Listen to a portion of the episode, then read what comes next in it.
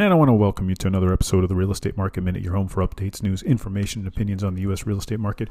On the show, we aim to give you the confidence to buy and sell real estate through our industry knowledge and expertise. I'm your host, Mark Salib, co founder of the Sleep Group, passionate real estate professional, advisor, investor, and love what I do.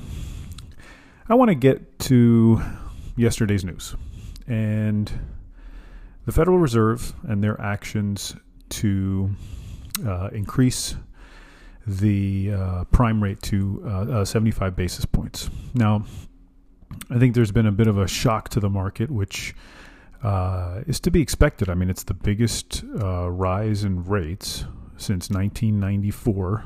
Okay, as far as how much they they increased it by. Now, um, this is important all right. Now, this is a show about the real estate market, but I want to cover this from the perspective of what is happening overall and thereby how it is impacting and should continue to impact the housing market. Now, let's start with this the Federal Reserve increases the prime rate, and the stock market reacts somewhat negatively. Now, we'll see if if the stock market and what, what it's going to you know if if it's pricing in a recession or not. But what to understand what to, to, what you need to understand is that the Federal Reserve is doing one thing and one thing only, and I've touched on this before. It's demand destruction. Okay. They, are, they, they cannot control the lack of supply. They cannot control the fact that people don't want to sell their house. They cannot control the fact that uh, there's a war in Ukraine, and uh, global supply of oil is is less because of that, and they cannot control um, the constraints within the system that, as far as shipping and so forth, which you know, but but what they can better control is to take down demand. Okay, and that's what's happening. It's a it's a this is the goal.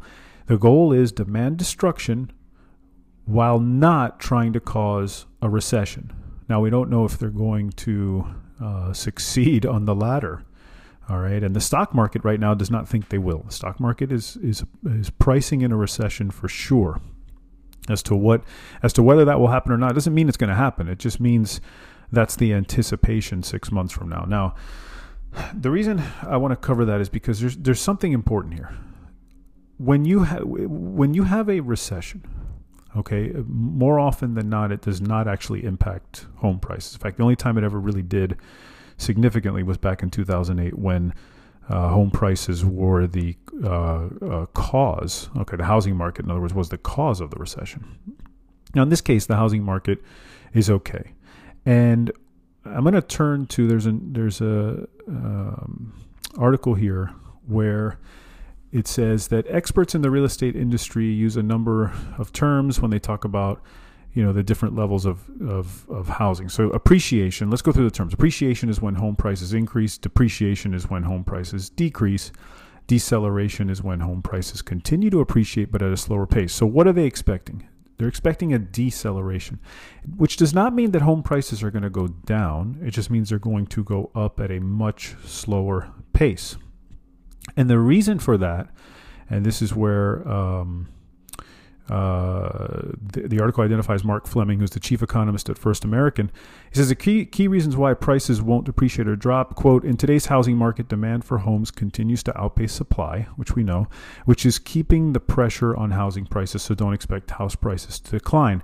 Now, most home price forecasts for 2022 are expected to rise.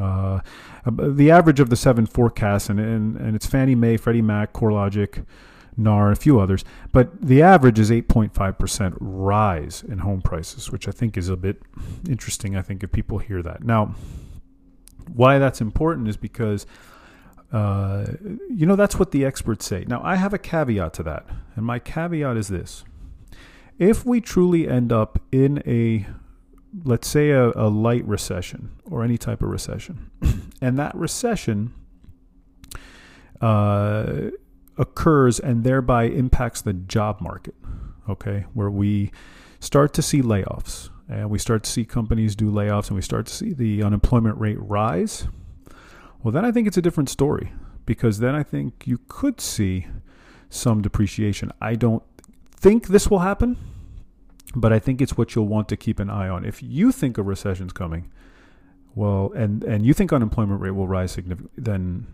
then that actually have an impact uh, on home prices. Now, again, I don't believe so. I don't see it.